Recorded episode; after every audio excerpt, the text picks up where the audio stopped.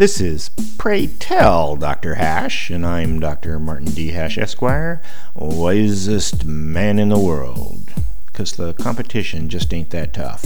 And these are things I wish someone had told me.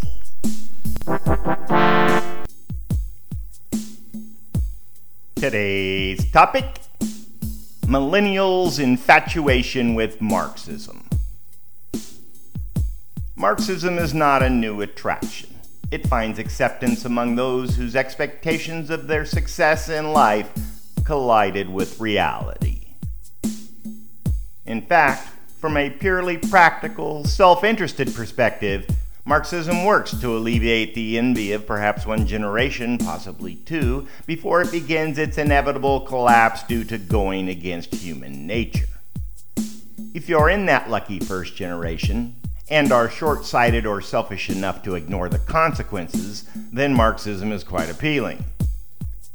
Millennials, whose expectations were set by living with their boomer parents and are now living with three roommates sharing a cell phone plan, and working part time as baristas, if they even have a job, would probably see their lives materially improved under equality. Those organic food shopping, bike riding, app using, marriage eschewing snowflakes don't care how much better off they are than people in India.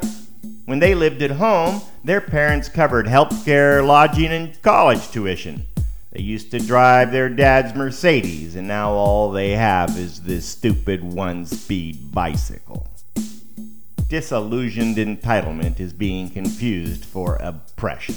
And now, in these postmodern times, there are so many cultural oppressions to choose from that Marxism seems certain to get a 51% voting bloc eventually, with millennials leading the way.